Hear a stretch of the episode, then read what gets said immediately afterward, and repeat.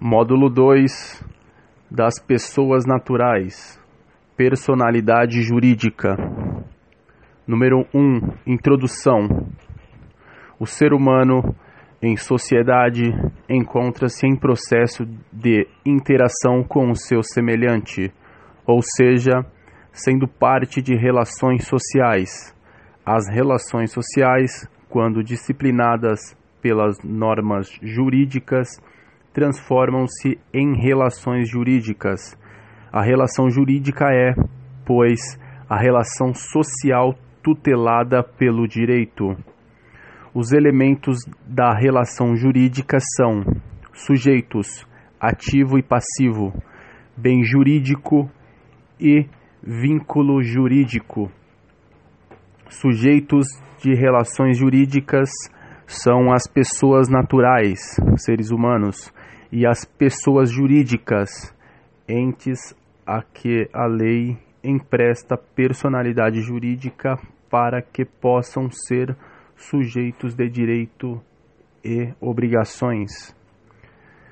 Bens jurídicos são as coisas materiais ou imateriais que podem ser objeto de uma relação jurídica o fato propulsor do vínculo jurídico ou fato jurídico é um fato social, que é um acontecimento dependente ou independente da vontade humana, previsto na norma como fato jurídico, capaz de criar, modificar ou extinguir direitos. Número 2. O que é pessoa na acepção jurídica. É todo ente físico, natural ou jurídico, moral, suscetível de direitos e deveres. Número 3. E pessoa natural. Pessoa natural é o ser humano nascido com vida, considerado como sujeito de direitos e deveres Artigo 1 do Código Civil. Número 4. Personalidade jurídica da pessoa natural.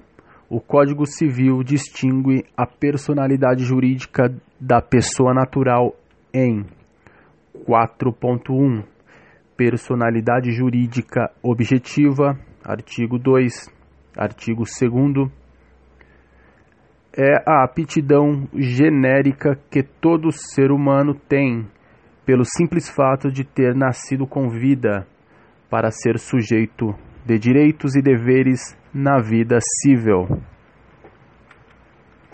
Reza o artigo 2 que a personalidade civil da pessoa começa no nascimento com vida, mas a lei põe a salvo, desde a concepção, os seus direitos do nascituro. Assim, o nascituro, que tem diversos direitos salvaguardados pela lei, não tem personalidade jurídica, uma vez que esta presunções o nascimento com vida, expulsão natural ou artificial do ventre materno. Assim, o nascituro, que tem diversos direitos salvaguardados pela lei, não tem personalidade jurídica, uma vez que está pressupõe o nascimento, uma vez que esta pressupõe o nascimento com vida, expulsão natural ou artificial do ventre materno. Para adquirir personalidade jurídica não basta nascer, tem que viver nem que seja um milésimo de segundo. No ordenamento jurídico brasileiro, a vida não precisa ser viável. Se o ser nascente respirar apenas uma vez, já adquire personalidade jurídica. Se o ser nascente não apresentar forma humana, também é pessoa e possui personalidade jurídica. Quem é o nascituro é o embrião ou feto, ou seja, o ser humano já gerado, mas que ainda está por nascer. Exemplos de regras que visam proteger o nascituro no Código Civil. Artigo 1609, 1609, parágrafo único. Reconhecimento de filho havido fora do casamento. Artigo 1779. Curatela do nascituro. Artigo 542. Doação feita ao nascituro. Artigo 1799 Sucessão testamentária do nascituro pode ser beneficiário em testamento. 4.2 Personalidade jurídica subjetiva, artigo 11 ao artigo 21. Direitos da personalidade para satisfazer suas necessidades nas relações sociais, o ser humano adquire direitos e assume obrigações, sendo, pois, sujeito ativo e passivo de relações jurídicas de ordem econômica. Contudo, além dos direitos patrimoniais, a pessoa natural tem direitos da personalidade, os quais se ligam a ela de maneira perpétua. Os direitos da personalidade são os direitos subjetivos da pessoa natural defender o que lhe é próprio, ou seja, a sua integridade física, vida, alimentos, próprio corpo vivo ou morto, corpo alheio vivo ou morto, partes separadas do corpo vivo ou morto. Fecha parênteses. Sua integridade intelectual, abre parênteses, liberdade de pensamento, autoria artística, científica ou literária, fecha parênteses. E sua integridade moral, abre parênteses, honra, identidade pessoal, familiar e social, privacidade, intimidade. Fecha parênteses. Assim, a personalidade jurídica subjetiva é composta dos direitos da personalidade, isto é, o conjunto de caracteres próprios e exclusivos do ser humano. A personalidade jurídica subjetiva não é um direito que a lei concede, é direito inato e, portanto, natural do ser humano, protegido pela lei. Saliente-se que a enumeração constante do capítulo 2 do título 1 da parte geral do Código Civil não é taxativa. Números clausos entre parênteses, mas tão somente explicativa.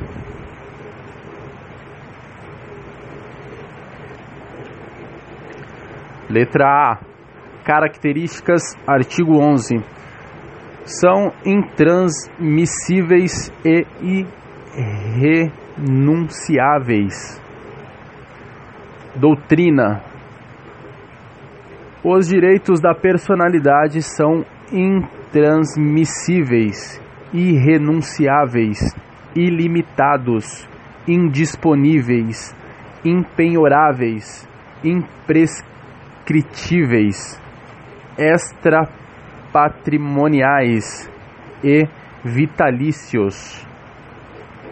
Ressalta-se que a indisponibilidade dos direitos da personalidade é relativa.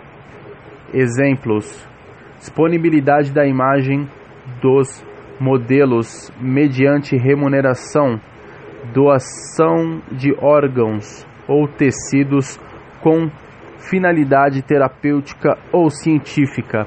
Artigo 13, parágrafo único. Letra B. Classificação. B.1 direito à integridade física. Artigo 13, 14 e 15 do Código Civil, Lei número 9434 de 97, transplante de órgãos.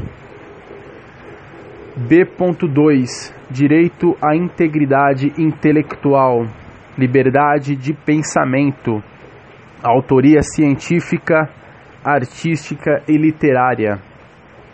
B.3 Direitos à integridade moral, liberdade civil, política e religiosa, direito à identidade.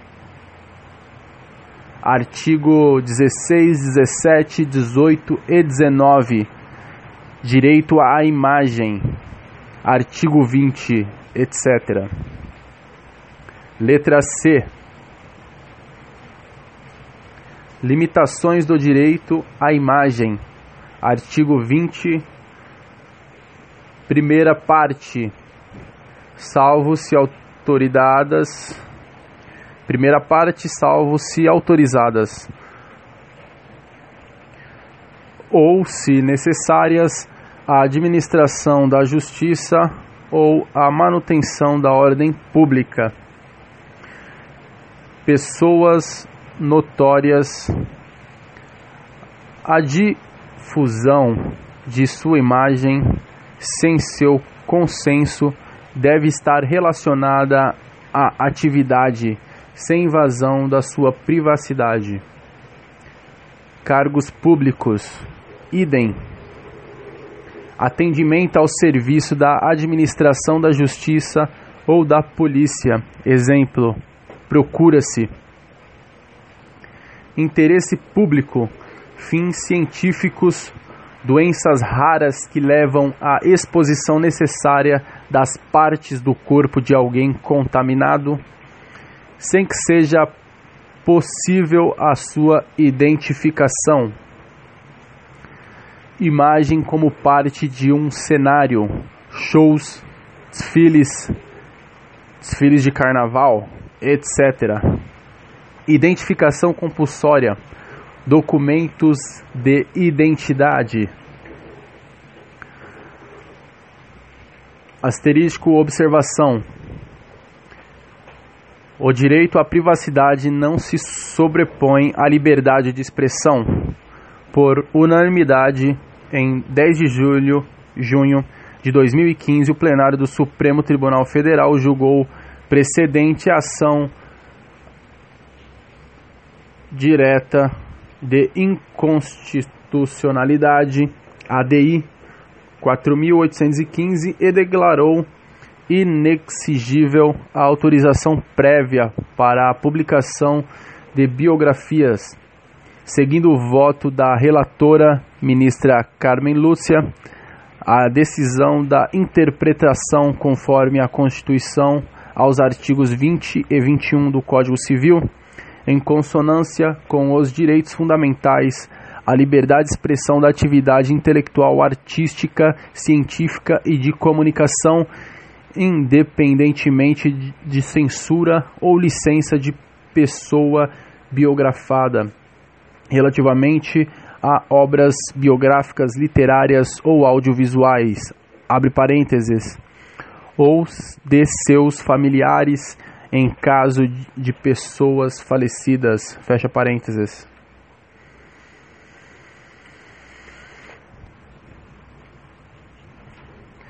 Na ADI 4815, a Associação Nacional dos Editores de Livros, ANEL, sustentava que os artigos 20 e 21 do Código Civil conteriam regras incompatíveis com a liberdade de expressão e de informação.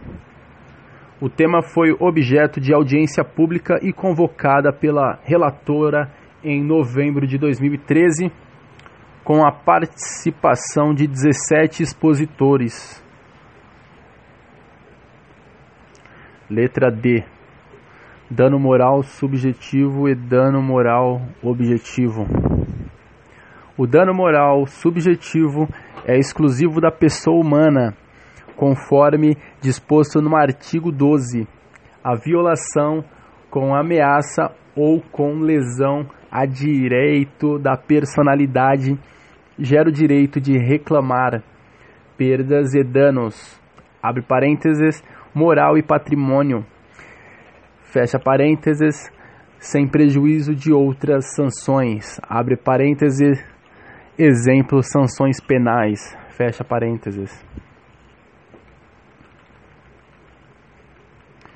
E a pessoa jurídica entende a jurisprudência que a pessoa jurídica tem proteção e indenização por dano moral. Ressalta-se, todavia, que a personalidade da pessoa jurídica é de ordem civil, sendo que o dano moral suportado pela pessoa jurídica é objetivo. A pessoa jurídica não sofre, não chora, não suporta dor. Entretanto, é comum a violação de seu prestígio, bom nome, confiança ao público, probidade comercial, etc. Reza o artigo 52, aplica-se às pessoas jurídicas no que coube a proteção dos direitos da personalidade. Desta forma, caso a pessoa jurídica seja violada em sua boa forma, poderá pleitear perdas e danos patrimonial e moral objetivo, desde que prove a ocorrência de prejuízo.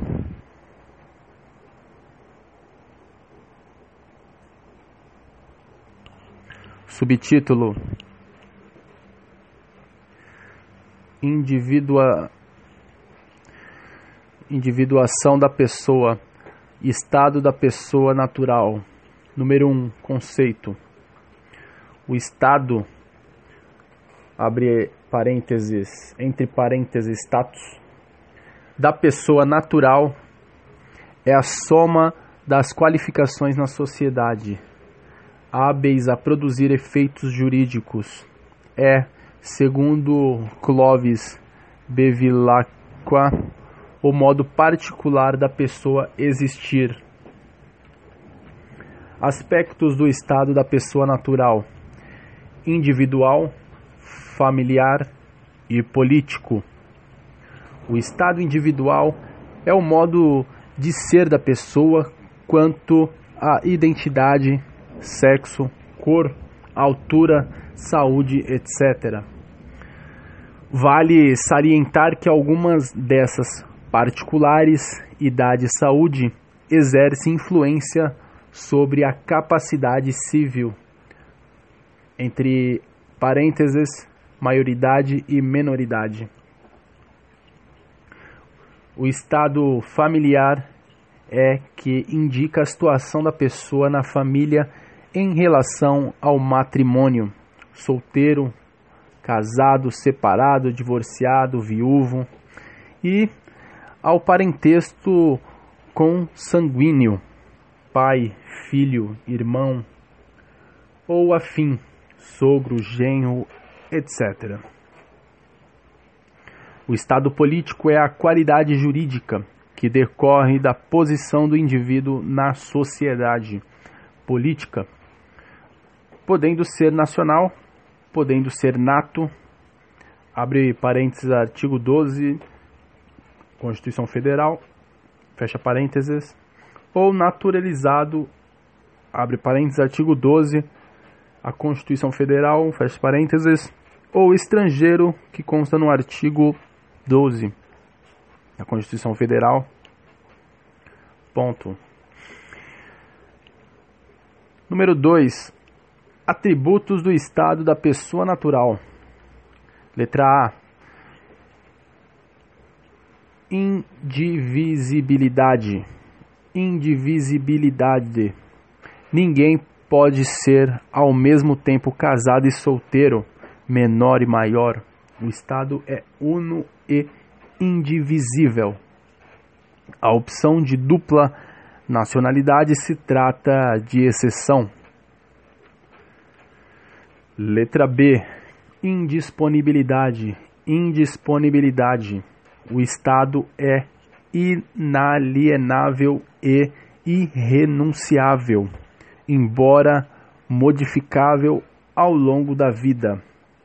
Abre parênteses, menor torna-se maior, casado torna-se viúvo, etc. Fecha parênteses. Letra C. Imprescritibilidade. Imprescritibilidade.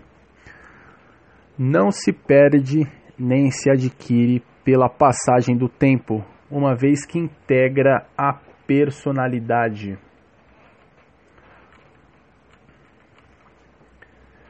Letra número 3. Número 3. Individualização da pessoa. Nome da pessoa natural. A identificação da pessoa na sociedade se dá pelo nome que a individualiza, pelo Estado, que define a sua posição na sociedade política e na família, e, que, e pelo domicílio, que é o lugar de sua atividade social. 3.1 Conceito: O nome da pessoa, parte integrante de sua personalidade, é o sinal exterior pelo qual ela é individualizada e reconhecida no seio da família e na sociedade. O nome é inalienável, imprescritível e protegido judicialmente artigo 16, 17, 18 e 19 do Código Civil. O artigo 185 do Código Penal tipifica o crime de usurpação de nome. Vale ressaltar que os criadores intelectuais muitas vezes identificam-se pelo pseudo, pseudônimo. Exemplo, Tristão de Ataíde, ao seu amoroso de Lima, de Cavalcante, Emiliano de Abulquermelo, José Sarney, José Ribamar Ferreira de Araújo, Xuxa, Maria das Graças Meneghel. 3.2 Natureza jurídica do nome. O nome é considerado pela legislação civil como um direito da personalidade. Artigo 11 e segue do Código Civil.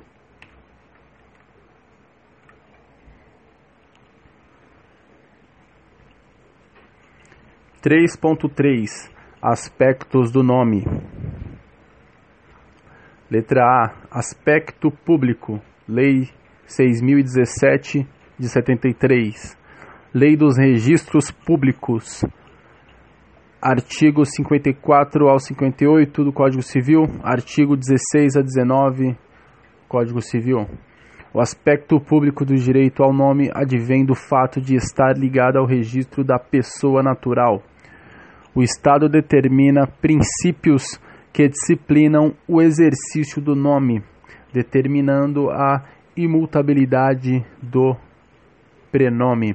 Artigo 58 da LRP salvo exceções precedidas de justificação e autorização de juiz togado. Artigo 56, 57 e 58. Letra B. Aspectos aspecto individual. Artigo 16 do Código Civil. Tal aspecto manifesta-se na autorização legal que tem o indivíduo de usá-lo fazendo-se chamar por ele e defendê-lo de quem o usurpar. A lei reprime ainda os abusos cometidos por terceiros relacionados com a exposição do nome sem a autorização da pessoa, ridicularizando mesmo que não tenha intenção difamatória. Artigo 17 do Código Civil. 3.4 Elementos constitutivos do nome completo. Prenome pode ser escolhido livremente pelos pais, desde que não exponha o filho ao ridículo. Artigo 55, parágrafo único. O oficial pode recusar a registrar o nome, caso os pais não se conformem com a recusa, o oficial submeterá por escrito o caso à decisão do juiz competente, independentemente da cobrança de emolumentos. O prenome pode ser simples, Ana, composto duplo, Ana Maria, triplo ou quádruplo, Caroline Louise Marguerite, princesa de Mônaco. Mônaco. Sobrenome, apelido de família, sinal que identifica a procedência da pessoa, indicando a sua filiação ou estirpe, sendo, pois, imutável. O sobrenome é adquirido com o nascimento. Artigo 55 LRP. O sobrenome pode ser lançado de ofício pelo escrivão do ofício diante do prenome escolhido pelo pai. O sobrenome pode ser do pai, da mãe ou de ambos. Assim, pode ser simples, Silva ou composto arruda penteado e pode ainda vir acompanhado das partículas de, do, da, dos, das, etc., da Silva, de Alencar, etc. A inscrição do nome ou apelido de família no registro competente tem caráter puramente declaratório. O registro de filhos havia o registro de filhos ávidos, ávidos fora do casamento é regulado pelos artigos 59 e 60 LRP. O nome do pai não será lançado sem que este expressamente o autorize. A Lei 8.560 de 92 obriga o escrivão a remeter ao juiz os dados sobre o suposto pai que será convocado a reconhecer voluntariamente o filho.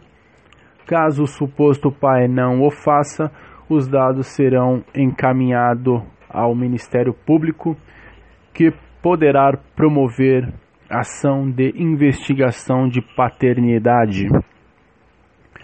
O reconhecimento de filhos ávidos fora do casamento é irrevogável e será feito nos moldes previstos no artigo 1609 do Código Civil, que permite inclusive que se faça por escrito particular a ser arquivado em cartório e também por qualquer espécie de testamento.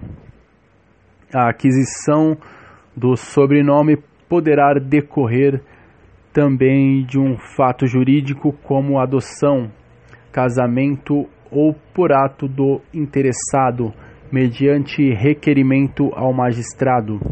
Na adoção, o adotado deverá adotar o sobrenome do adotante. Artigo 1626. 3.5 Inet 3.5 inalterabilidade relativa do nome.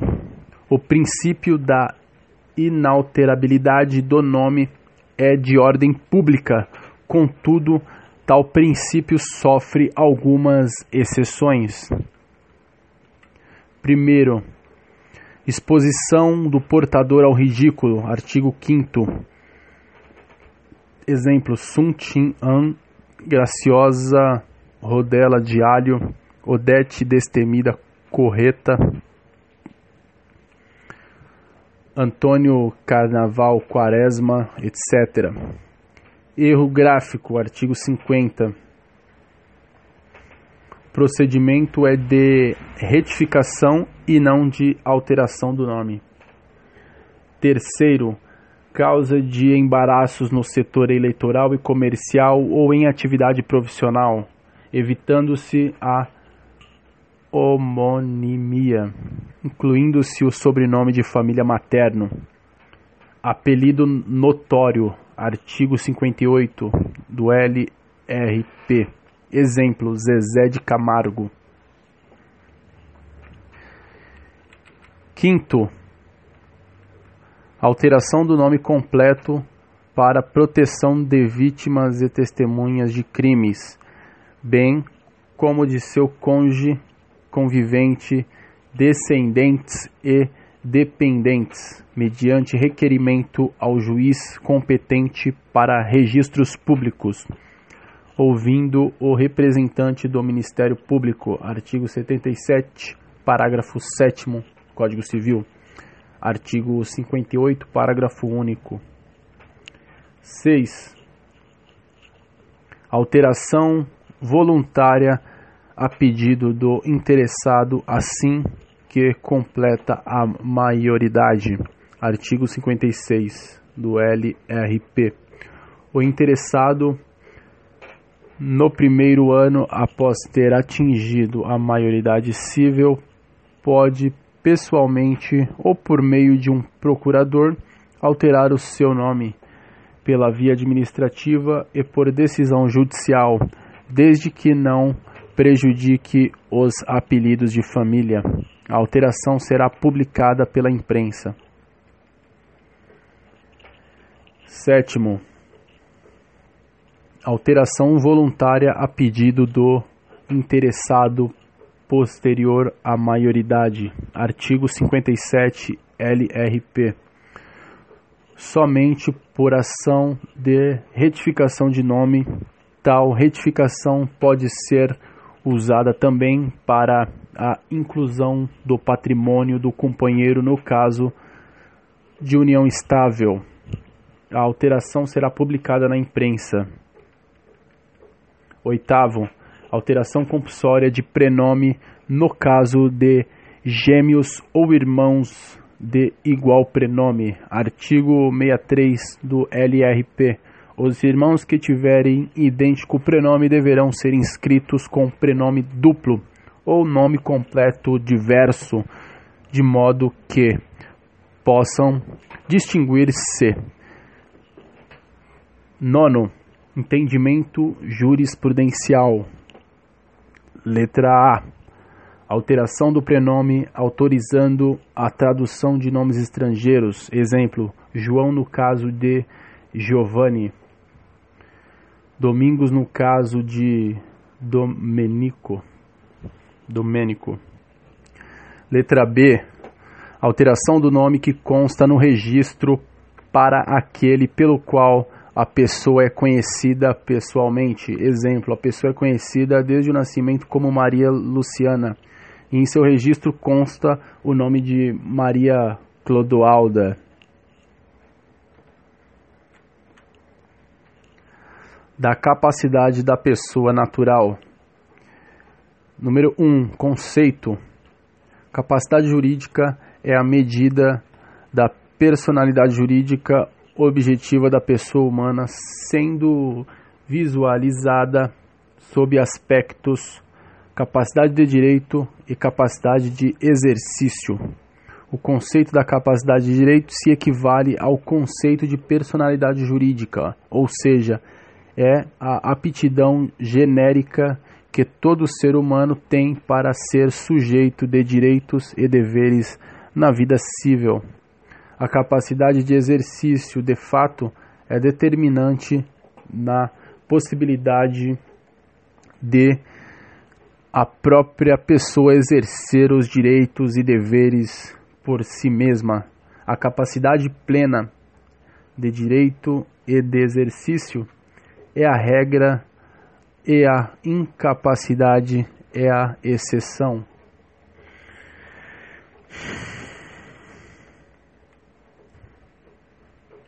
Número 2. Incapacidade.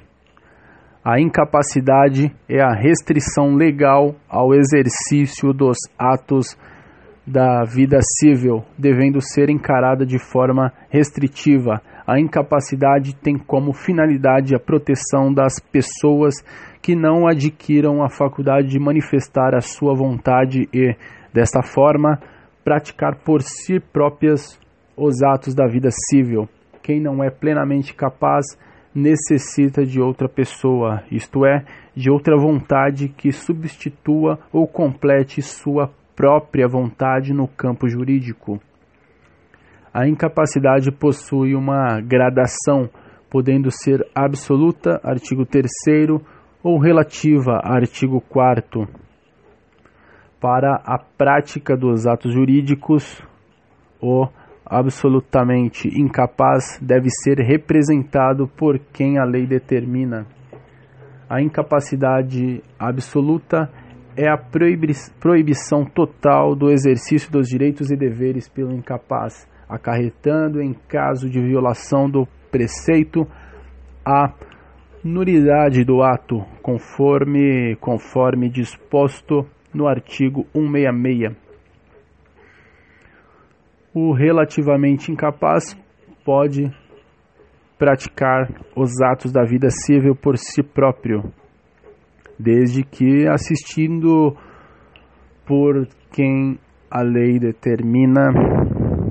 O efeito da violação desta norma é gerar a anulidade do ato jurídico, nos termos do artigo 171.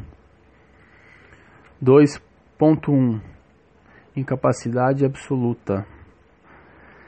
A Lei número 13.146, de 6 de setembro de 2015, Lei Brasileira de Inclusão da Pessoa com Deficiência, ou Estatuto da Pessoa com Deficiência, alterou os artigos 3 e 4 do Código Civil de 2002, que arrolavam, respectivamente, os absolutamente e os relativamente incapazes.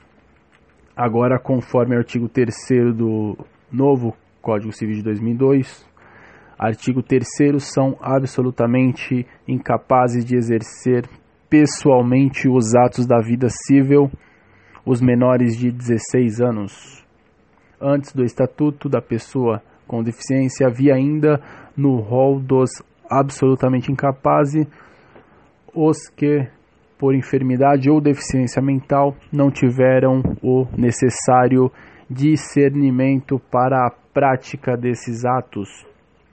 Os que ainda, por motivos transitórios, não puderem exprimir sua vontade. Resultou somente o critério de idade, saliente-se que no direito comparado a matéria é tratada de modo diverso na Alemanha, só é absolutamente incapaz o menor de 7 anos de idade, sendo que dos 7 aos 18 necessita de consentimento dos representantes. Na França, não há estabelecido limite de idade, sendo que o juiz, no caso concreto, verifica se a pessoa já chegou ou não à idade do discernimento.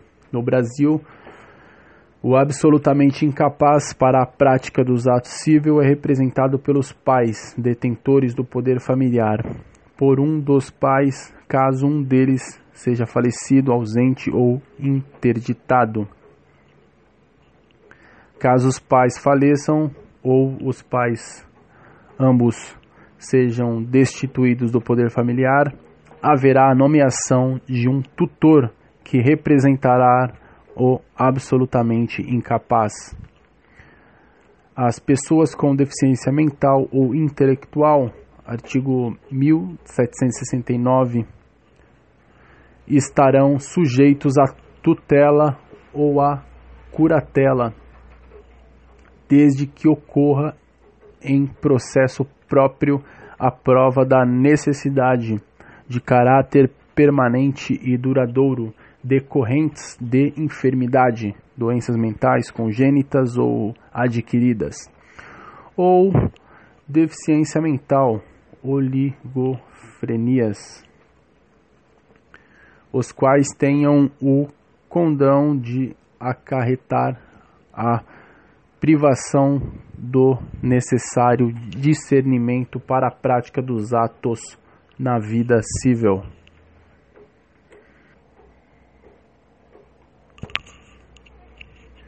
2.2 Incapacidade relativa. A Lei nº 13.146, de 6 de 7 de 2015, Lei Brasileira de Introdução da Pessoa com Deficiência, ou Estatuto da Pessoa com Deficiência, alterou os artigos 3 e 4 do Código Civil de 2002, que arrolavam, respectivamente, os absolutamente e os relativamente incapazes. A incapacidade relativa diz respeito àqueles que podem praticar por si os atos da vida civil, desde que assistidos por quem o direito positivo encarrega de tal ofício, em razão de parentesco, de relação de ordem civil ou de designação judicial. O relativamente incapaz pode praticar os atos da vida civil por si próprio, desde que assistido por quem a lei determina, pais, tutor ou curador. O efeito da violação dessa norma é gerar a anulidade do ato jurídico, nos termos do artigo 171. Artigo 4 são incapazes relativamente a certos atos ou à maneira de os exercer. Primeiro, os maiores de 16 anos e menores de 18 anos. Segundo, os ébrios habituais e os viciados em tóxicos. Terceiro, aqueles que por causa transitória ou permanente não puderem exprimir sua vontade. Quarto, os pródigos. Parágrafo único. A capacidade dos índios será regulada por legislação especial. Inciso 1. Hipótese relacionada ao fator idade em alguns casos elencados em lei, o menor relativamente incapaz pode praticar certos atos e negócios jurídicos sem assistência. Artigo 666 do Código Civil. Aceitar mandato. Pode ser mandatário ou procurador. Artigo 1860 do Código Civil. Fazer testamento. Artigo 228, parágrafo 1 do Código Civil ser testemunha em juízo. A embriaguez habitual e a dependência em drogas tóxicas, além do mais diversos sintomas de ordem física, reduzem consideravelmente as habilidades mentais do ser humano. As pessoas viciadas em bebidas alcoólicas ou em drogas entorpecentes podem ser consideradas relativamente incapazes, nos termos do artigo 4 do Código Civil.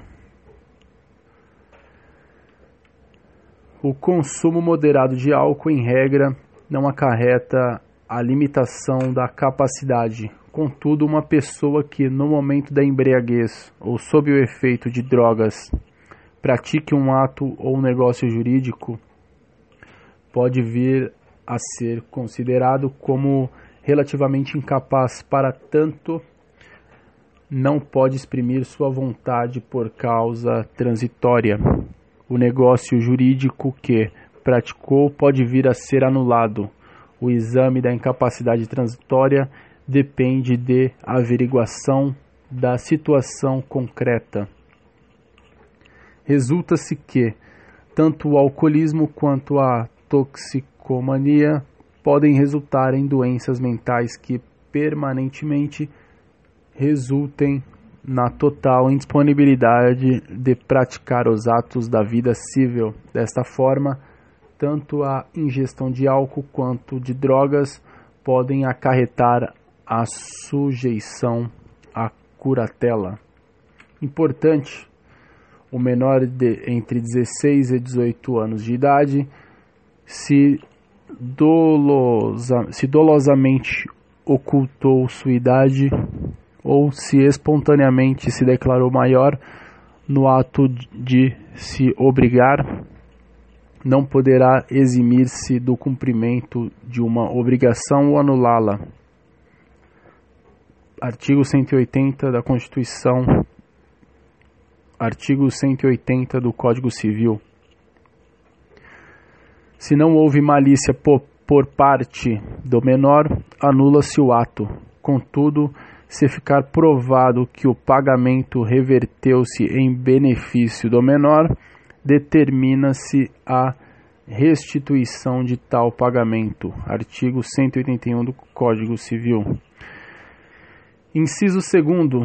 A embriaguez habitual e a dependência de drogas tóxicas, além dos mais diversos sintomas de ordem física, reduzem consideravelmente as habilidades mentais do ser humano. O álcool interfere negativamente sobre a função mental, alterando o aprendizado e diminuindo o poder de associação, atenção e concentração dificultando ainda a formação de pensamentos e a capacidade de raciocinar conscientemente e com clareza. Por sua vez, as drogas tóxicas, substâncias químicas naturais ou sintéticas, têm a faculdade de agir sobre o sistema nervoso central com tendência ao tropismo pelo cérebro que comanda o corpo alterando a normalidade mental ou psíquica, desequilibrando a conduta e a personalidade. Ressalta-se, por fim, que toda pessoa maior considerada impossibilitada de pleno discernimento deve ser representada ou assistida por um curador devidamente nomeado pelo Estado para os atos da vida civil. A sentença no processo que define os termos da curatela em que se nomeia curador é de natureza declaratória, ou seja, a decisão não gera a falta de discernimento. Os negócios jurídicos praticados antes da sujeição à curatela já se encontravam, portanto, eivados de nulidade absoluta ou relativa. Contudo, deve-se prestigiar a boa-fé dos terceiros que contrataram, se inexistentes indícios reveladores de que a pessoa havia perdido o discernimento ou o que tinha em grau limitado. O terceiro de boa fé não deve ser prejudicado. Inciso 4. Pródiga é a pessoa que gasta desordenadamente e de forma excessiva o seu patrimônio. A prodigalidade deve ser declarada por sentença judicial. Desta forma, enquanto não é declarado como pródigo, o indivíduo é capaz para todos os atos. O artigo 1782 dispõe: a intenção do pródigo só o privará de, sem curador, emprestar, transigir, dar quitação, alienar, hipotecar, demandar ou ser demandado e praticar, em geral, os atos que não sejam de mera administração, excluídos os atos elencados na regra, inclusive os que não sejam de mera administração, o pródigo pode praticar todos os demais atos da vida civil sem a assistência de curador. Quem poderá requerer a interdição dos pródigos? Artigo 1768. O processo que define os termos da curatela deve ser promovido primeiro pelo pai, pelos pais ou tutores, segundo pelo cônjuge ou por qualquer parente, terceiro pelo Ministério Público, quarto pela própria pessoa. Parágrafo único. A capacidade dos índios será regulada por legislação especial. A capacidade dos índios será regulada por legislação especial, decreto número 564 de 1992, Estatuto da FUNAI, Lei 6001 de 1973, Estatuto do Índio. Os índios que vivem nas comunidades não integradas à civilização já, nas, já nascem sob tutela, assim, desde o nascimento, independentemente de qualquer medida judicial, são declarados incapazes até que preencham os requisitos elencados no artigo 9 da Lei 6001 de 73 do Estatuto do Índio. Idade mínima 21 anos, reconhecimento da língua portuguesa, habilitação para o exercício de atividade útil à comunidade nacional, razoável compreensão dos usos e costumes da comunhão nacional e que sejam liberados por ato judicial ou por ato da FUNAI homologado pelo órgão judicial. Vale lembrar que o presidente da República, por decreto, pode declarar a emancipação de uma comunidade indígena e de seus membros. 2.3 Modo de suprimento da incapacidade. Representação lato sensu. Representação e assistência. A representação se trata de relação jurídica mediante a qual certa pessoa se obriga diretamente perante terceiro por meio de ato praticado em seu nome por um representante ou intermediário.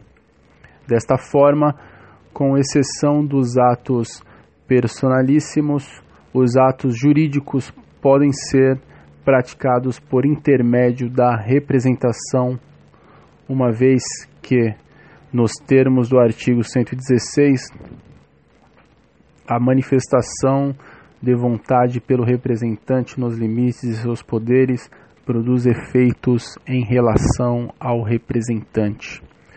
Reza o artigo 115 que os poderes de representação são conferidos pela lei ou pelo interessado. Tal artigo elenca duas espécies de representação existentes no ordenamento jurídico: a legal e a convencional. A representação legal é aquela na qual a norma jurídica confere poderes para administrar bens alheios, como os pais em relação aos filhos menores, os tutores em relação aos pupilos e os curadores quanto aos curatelos, curatelados. Artigo 1634 compete aos pais quanto à pessoa dos filhos menores representá-los até aos 16 anos nos atos da vida civil e assisti-lo após essa idade nos atos em que forem partes, suprindo-lhes o consentimento. Artigo 1690. Compete aos pais e na falta de um deles ao outro a exclusividade representar os filhos menores de 16 anos bem como assisti-los até completarem a maioridade ou serem emancipados. Artigo 1747.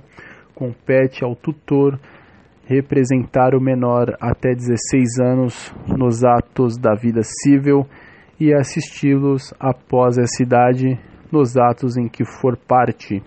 Artigo 1774. Aplica-se a curatela as disposições concernentes à tutela. Fim do módulo segundo.